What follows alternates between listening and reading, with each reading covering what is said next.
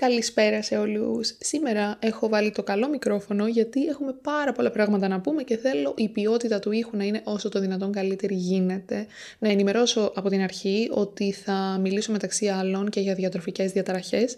Επομένως, αν αυτό είναι ένα θέμα που σας κάνει να αισθάνεστε άβολα, σας το λέω προκειμένου είτε να προετοιμαστείτε κατάλληλα είτε να το κλείσετε κιόλας δεν ξέρω αν το έχετε παρατηρήσει, αλλά το skinny σώμα έχει επανέλθει στη μόδα. Είναι τόσο λάθος και μόνο που το λέω αυτό, αλλά είναι μια πραγματικότητα ότι ρίχνοντας μια ματιά στους trendsetters αυτή την εποχή, είτε μιλάμε τώρα για τους μεγάλους οίκους μόδας και τις επιδείξεις που κάνανε, είτε μιλάμε για influencers, celebrities κλπ, φαίνεται ότι υπάρχει μια μεταστροφή προς το πολύ αδύνατο σώμα σαν το επιθυμητό. Άλλωστε η ίδια η Kim Kardashian, η γνωστή για τις καμπύλες της Kim Kardashian, έχει κάνει αρκετά ξεκάθαρο ότι έχει χάσει κιλά, κάτι το οποίο από ό,τι έχει πει την ικανοποιεί ιδιαίτερα. Οι περισσότεροι από εμάς πότε θυμόμαστε ξανά στο παρελθόν να αποθεώνεται το πολύ αδυνατό σώμα, μα φυσικά στα 90s, ε, early 2000s. Ποιος άλλος δεν μπορεί να ξεχάσει αυτό το καταπληκτικό πρότυπο ομορφιάς, το επωνομαζόμενο heroin chic, το οποίο κυριολεκτικά μεταφράζεται sick, αλλά με μια διάθεση χρήστη ηρωίνης, Χριστέ μου.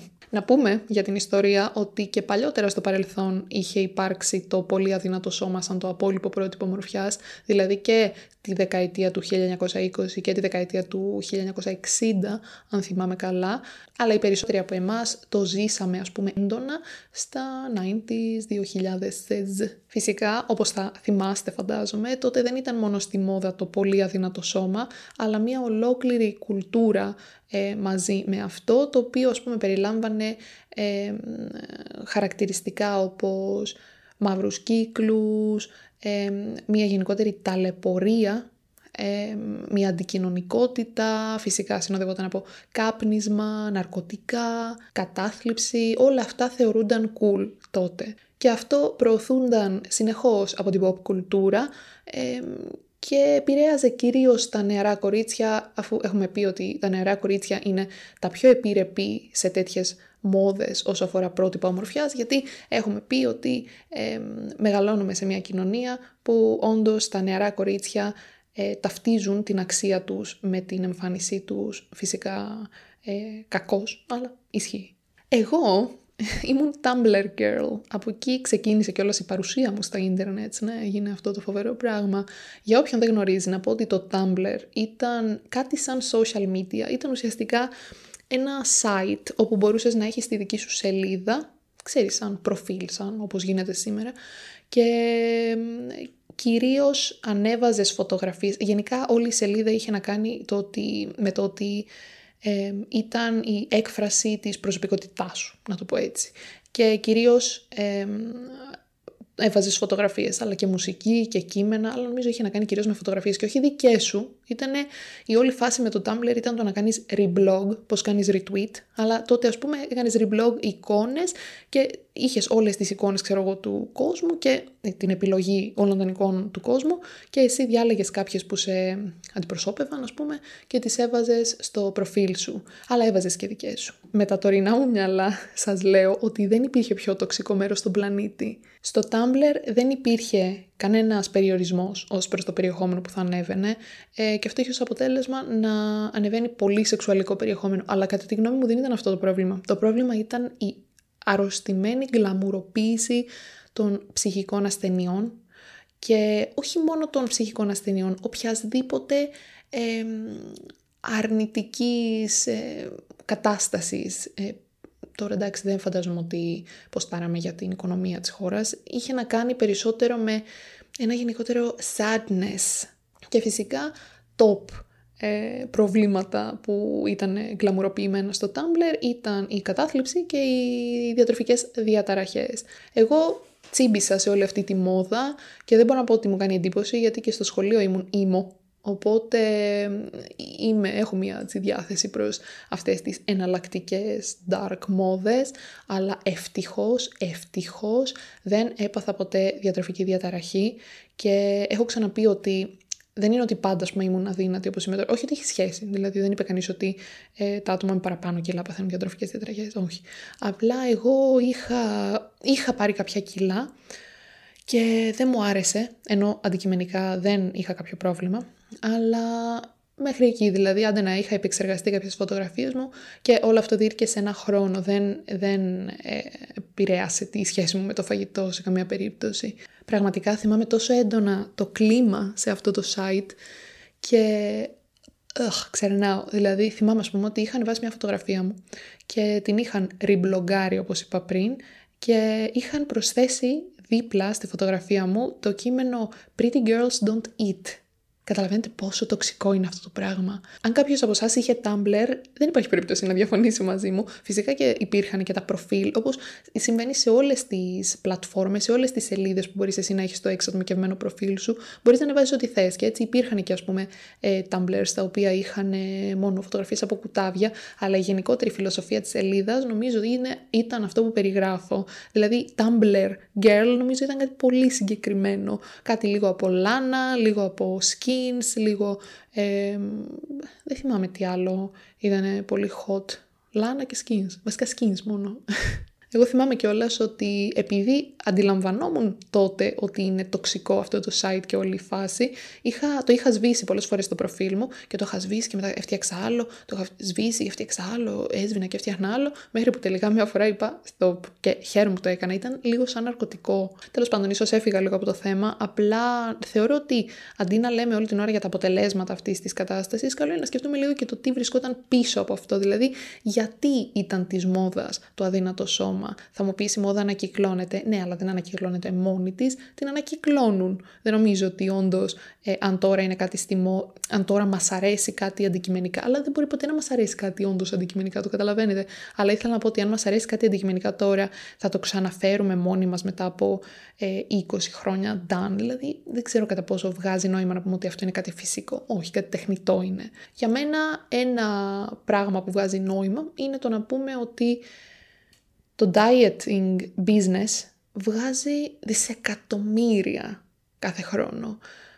Και επομένως με το να θέτεις ένα μη ρεαλιστικό πρότυπο, το οποίο οι άνθρωποι θα προσπαθούν να ε, επιτύχουν, θα φροντίσεις ώστε να είναι μόνιμα διατεθειμένοι να δίνουν και να πληρώνουν και να πληρώνουν και να δίνουν λεφτά και ενέργεια και χρόνο και τα πάντα, ώστε να πετύχουν έστω και κάποιο ε, ποσοστό από αυτό το αποτέλεσμα.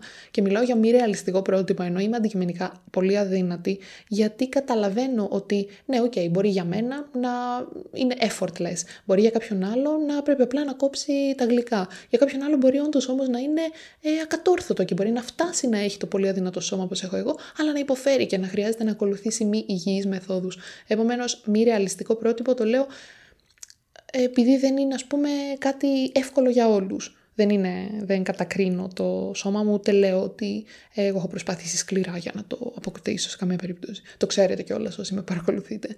Anyway, όλο αυτό το ε, αδύνατο σώμα που πουλάγε τότε 90s, 2000s, το βαρεθήκαμε, σταμάτησε ίσως να πουλάει τόσο, να το πουλάνε τόσο τέλος πάντων. Θέλανε κάτι καινούριο, το οποίο θα βγάζει θέλανε να θέσουν ένα καινούριο μη ρεαλιστικό πρότυπο το οποίο θα κάνει τους ανθρώπους να ε, ξοδεύουν και να ξοδεύουν προκειμένου να το πετύχουν και έτσι ήρθαν οι καμπύλες και μαντέψτε μια επιχείρηση η οποία βγάζει δισεκατομμύρια κάθε χρόνο είναι οι πλαστικές επεμβάσεις. Συγκεκριμένα το 2021 ο κλάδος αυτός είχε κέρδος 53 δις και αναμένεται να πιάσει τα 70 δις το 2029 και όσο εμείς θεωρούμε ότι είναι ε, απενεχοποίηση και ενδυνάμωση όπως έλεγα και σε άλλο βίντεο το να κάνουμε πλαστικές και να αλλάζουμε το σώμα μας στην πραγματικότητα κάποιος από πίσω ε, τρίβει τα χέρια του γιατί πραγματικά βγάζει άπειρα λεφτά από το να μην είμαστε εμείς ok με το σώμα μας. Ξαναβιώνουμε το heroin chic αίρα μας, απλά αυτή τη φορά δεν προσπαθούμε να μοιάσουμε με πτώμα αλλά με πλαστική κούκλα. Επίσης, μια άλλη μόδα που έχει προκύψει τα τελευταία χρόνια και για την οποία δεν γίνεται συχνά λόγος είναι η αιμονή με την υγιεινή διατροφή. Και όχι μόνο την υγιεινή διατροφή, γενικότερα την υγεία. Και ο λόγος που δεν συζητείται αρκετά είναι γιατί στη βάση του είναι κάτι αντικειμενικά πολύ καλό. Ξέρετε, δεν μπορεί να μην έχετε παρατηρήσει όλη αυτή την τρέλα με τα green juices, τα avocado, τα kales, την ε, δαιμονοποίηση των υδατανθράκων, της γλουτένης, των γαλακτοκομικών προϊόντων και γενικότερα μια ιδιαίτερα αιμονή, θα το πω, με την παραγωγικότητα, το να ξυπνάς νωρίς, το that girl το έχουμε ξανασυζητήσει. Είναι αυτή η φιλοσοφία, είναι αυτό το lifestyle του να είσαι τέλειος. Πιλάτες, εννοείται πιλάτες πάντα, συνοδεύει αυτή την κατάσταση. Ε, ναι, φυσικά δεν μπορούμε να συγκρίνουμε αυτό το, αυτή τη μόδα με τη μόδα του heroin chic, γιατί ε, στη μία περίπτωση κάνεις ναρκωτικά και στην άλλη όντως είναι ακριβώς το αντίθετο, το να αποφεύγεις από οποιαδήποτε κατάχρηση κλπ. Αλλά αν το δούμε πιο γενικά, πάλι έχουμε μία μόδα, πάλι προσπαθούμε να πετύχουμε κάτι ξένο, κάποιο πρότυπο που μας είπε κάποιος, που αποφάσισε κάποιος, πάλι κυνηγάμε κάτι πολύ συγκεκριμένο το οποίο αντικειμενικά δεν γίνεται να δουλεύει για όλους.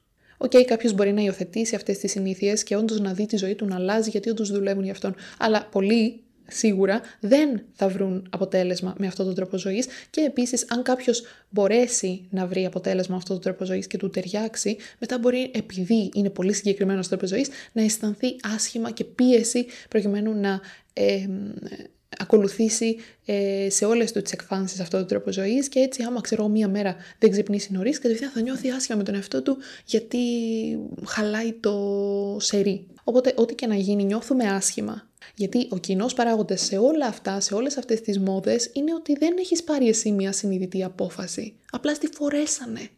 Επομένως ναι, σίγουρα δεν μπορούμε να συγκρίνουμε την ανθυγιεινή ζωή με την υγιεινή ζωή, αλλά και πάλι είναι απλά πρότυπα που υποστηρίζονται από την γενικότερη κουλτούρα που επικρατεί στην κοινωνία την κάθε εποχή και τότε ας πούμε μπορεί να πουλούσαν τα τσιγάρα και τα ναρκωτικά και καλά τα ναρκωτικά ακόμα πουλούνται απλά τώρα πουλάνε την υποτιθέμενη υγιεινή ζωή και τελικά και στις δύο περιπτώσεις βγαίνουν χρήματα. Φυσικά δεν ανέφερα το ότι τα τελευταία χρόνια υποτίθεται πως έχει κανονικοποιηθεί το κανονικό σώμα και βλέπουμε ας πούμε στο προσκήνιο, στο modeling και όχι μόνο, ε, σώματα τα οποία είναι κανονικά, δεν είναι κάτι πολύ συγκεκριμένο, αλλά και πάλι εγώ θεωρώ ότι δεν βλέπουμε όντως κανονικά σώματα επειδή είμαστε ok με τα σώματά μας και είναι όλοι ok με το να προωθούν την κανονικότητα του σώματος, απλά όλο αυτό το body positivity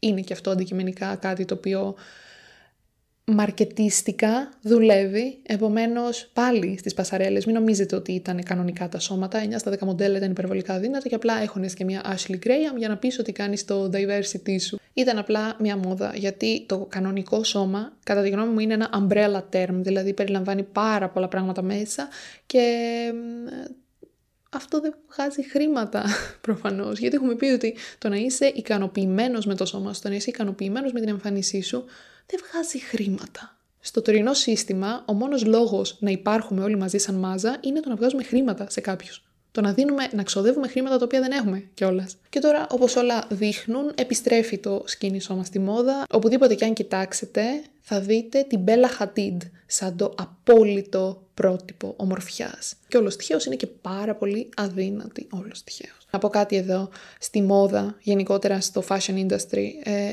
έχουμε πει πάρα πολλές φορές ότι το πολύ αδυνατό σώμα εξυπηρετεί κάποιους στόχους. Έχω κάνει και ένα βίντεο ειδικά πάνω σε αυτό το θέμα, θα σας το βάλω να το δείτε. Θεωρώ ότι έχει γίνει μια ωραία συζήτηση εκεί πέρα.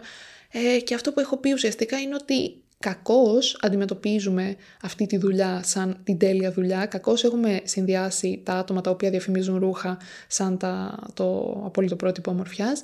Ε, βασικά θα σας το βάλω να το δείτε. Κάτι άλλο σημαντικό που θέλω να αναφέρω είναι ότι έχω δει τώρα, ας πούμε τα τελευταία χρόνια ακούγεται, τα τελευταία χρόνια ούτε καν, τους τελευταίους μήνες ακούγεται ότι ε, έχει επιστρέψει στη μόδα το σκηνή σώμα και γίνεται συχνά αναφορά στο όνομα της Bella Hadid και έχω δει πάρα πολλούς ανθρώπους να κατηγορούν την ίδια για το ότι το σώμα της είναι μη ρεαλιστικό, επομένως είναι λάθος το να δεν ξέρω, το να υπάρχει. Έχω δει τέλος πάντων να πέφτει πολύ βάρος στο ότι κακώ είναι πρότυπο το σώμα της Μπέλα Χαντίν, καθώς όπως έχουν πει, αποκλείεται να είναι φυσικό. Λένε όλοι ότι κιόλας όταν ανεβάζει η ίδια στα social media φωτογραφίες από τα φαγητά της, το κάνει μόνο και μόνο για να ρίξει στάχτη στα μάτια. Και αυτό είναι κάτι με το οποίο έχω έρθει και εγώ αντιμέτωπη, ένα σχόλιο, πούμε, με το οποίο έχω έρθει αντιμέτωπη πολλές φορές στη ζωή μου. Ε, εγώ, ας πούμε, ξέρετε όσοι με παρακολουθείτε, ότι ε, έχω λατρεία για το φαγητό και για τη μαγειρική και αυτό είναι κάτι που συχνά μοιράζομαι. Και δεν ξέρω κι εγώ πόσες φορές έχω ακούσει ότι προσπαθώ να δείξω ότι τρώω ενώ στην πραγματικότητα δεν γίνεται να τρώω γιατί είμαι αδύνατη. Και αυτό είναι πάρα πάρα πολύ προσβλητικό, πάρα πολύ αγενές. Είναι, είναι άσχημο, είναι ενοχλητικό. Και το πόσες φορές εδώ πέρα έχουν προσπαθήσει να με βγάλουν μη φυσιολογική. Τι σημαίνει μη φυσιολογικός; Από τη στιγμή που έτσι έχω γεννηθεί, έτσι είναι το σώμα μου, έτσι είναι όλη μου τη ζωή και τρέφομαι κανονικά, δέχομαι κάτι που μου έχετε πει πολλές φορές, ότι ίσως οι θερμίδες που καταναλώνω είναι λιγότερες από αυτό που καταναλώνει ο κόσμος. Ε, το σημαντικό δεν είναι ότι έχω την υγεία μου. Δηλαδή άμα δεν είναι αυτό το φυσιολογικό, τότε ποιο είναι. Και να ξέρετε, έχει τύχει να έχω πάει και σε γιατρούς και να μου έχουν πει ότι ναι, ξέρεις, επειδή σε βλέπω έτσι αδύνατη, ίσως έχεις αυτό το πρόβλημα υγείας και γι' αυτό το λόγο είσαι αδύνατη. Και μετά πάντα, όταν κάνω τις εξετάσεις, φαίνεται ότι όχι, δεν έχω αυτό το πρόβλημα υγεία.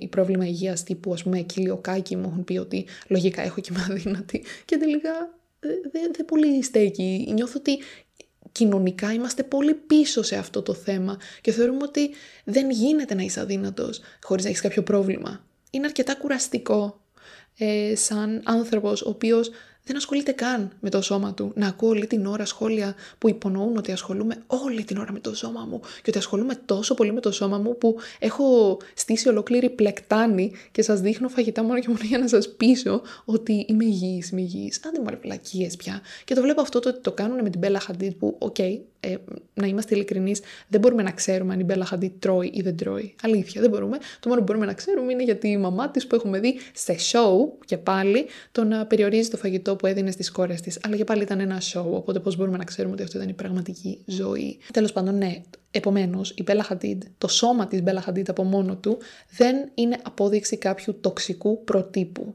Το να είναι κάποιος άνθρωπος και να έχει ακόμα και το τέλειο σώμα, είτε μιλάμε για δύνατο είτε για όχι. Το τέλειο σώμα ανάλογα με τα ε, αυτοπορές στον καθένα.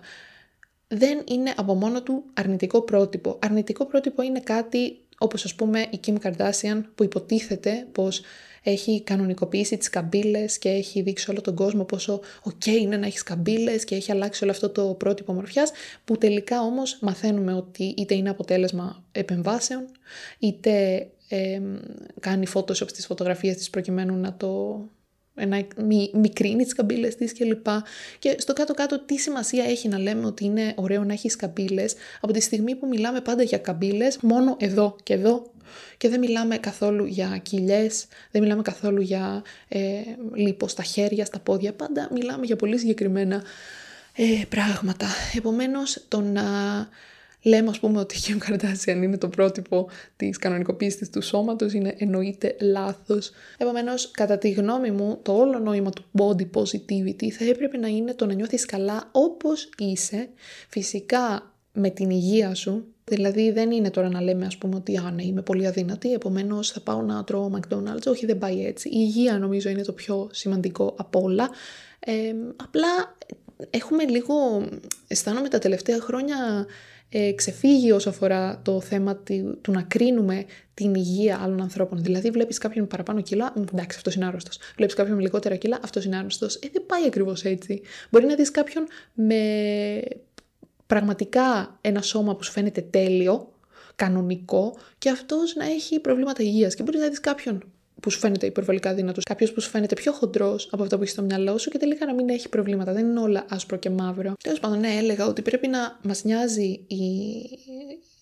το σώμα μας για την υγεία μας, δηλαδή με σκοπό να έχουμε την υγεία μας. Και στο κάτω-κάτω, άμα σε νοιάζει η εμφάνισή σου και σε νοιάζει να είσαι ωραίος, αυτό είναι ένα never-ending game, γιατί αύριο θα βγει άλλο πρότυπο, μεθαύριο θα βγει άλλο πρότυπο και αν τελικά προσπαθείς απλά να αρέσεις, θα είσαι δυστυχισμένος όλη σου τη ζωή και θα καταναλώνεις ενέργεια σε κάτι αντικειμενικά ασήμαντο. Εγώ, ας πούμε, που τυχαίνει να είμαι πολύ αδύνατη, νομίζετε ότι έχω καταφέρει κάτι στη ζωή μου χάρη σε αυτό. Δηλαδή, άμα, είσαι, άμα δεν είσαι γυμναστής, άμα δεν είσαι μοντέλο, τι νόημα έχει να είσαι, ας πούμε, αδύνατος; Ναι, δεν λέω και εγώ έχω περάσει φάση στη ζωή μου που αισθανόμουν σπουδαία λόγω του σώματός μου, αλλά αντικειμενικά είναι τόσο ασήμαντα τα κριτήρια με τα οποία έχω νιώσει σπουδαία, που καλύτερα να μην είχα καλό σώμα και να είχα μάθει νωρίτερα να δίνω σημασία σε άλλα πράγματα και όχι σε ένα καλό σώμα. Επομένως, το πρόβλημα δεν είναι ότι επέστρεψε το αδύνατο σώμα στη μόδα. Το πρόβλημα είναι ότι κάνουμε καν λόγο και συζήτηση για το ότι τα σώματα έρχονται στη μόδα. Τα σώματα των ανθρώπων.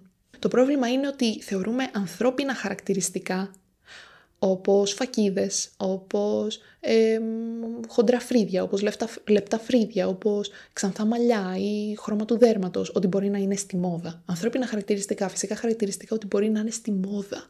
Και γενικά το πρόβλημα είναι ότι υπάρχουν μόδες. Γιατί τι είναι οι μόδες; Είναι η απόφαση κάποιων που έχουν έλεγχο πάνω μας ότι θα μας πουλήσουν κάτι, ξέρω εγώ μια συγκεκριμένη στιγμή, τίποτα περισσότερο, τίποτα λιγότερο από αυτό.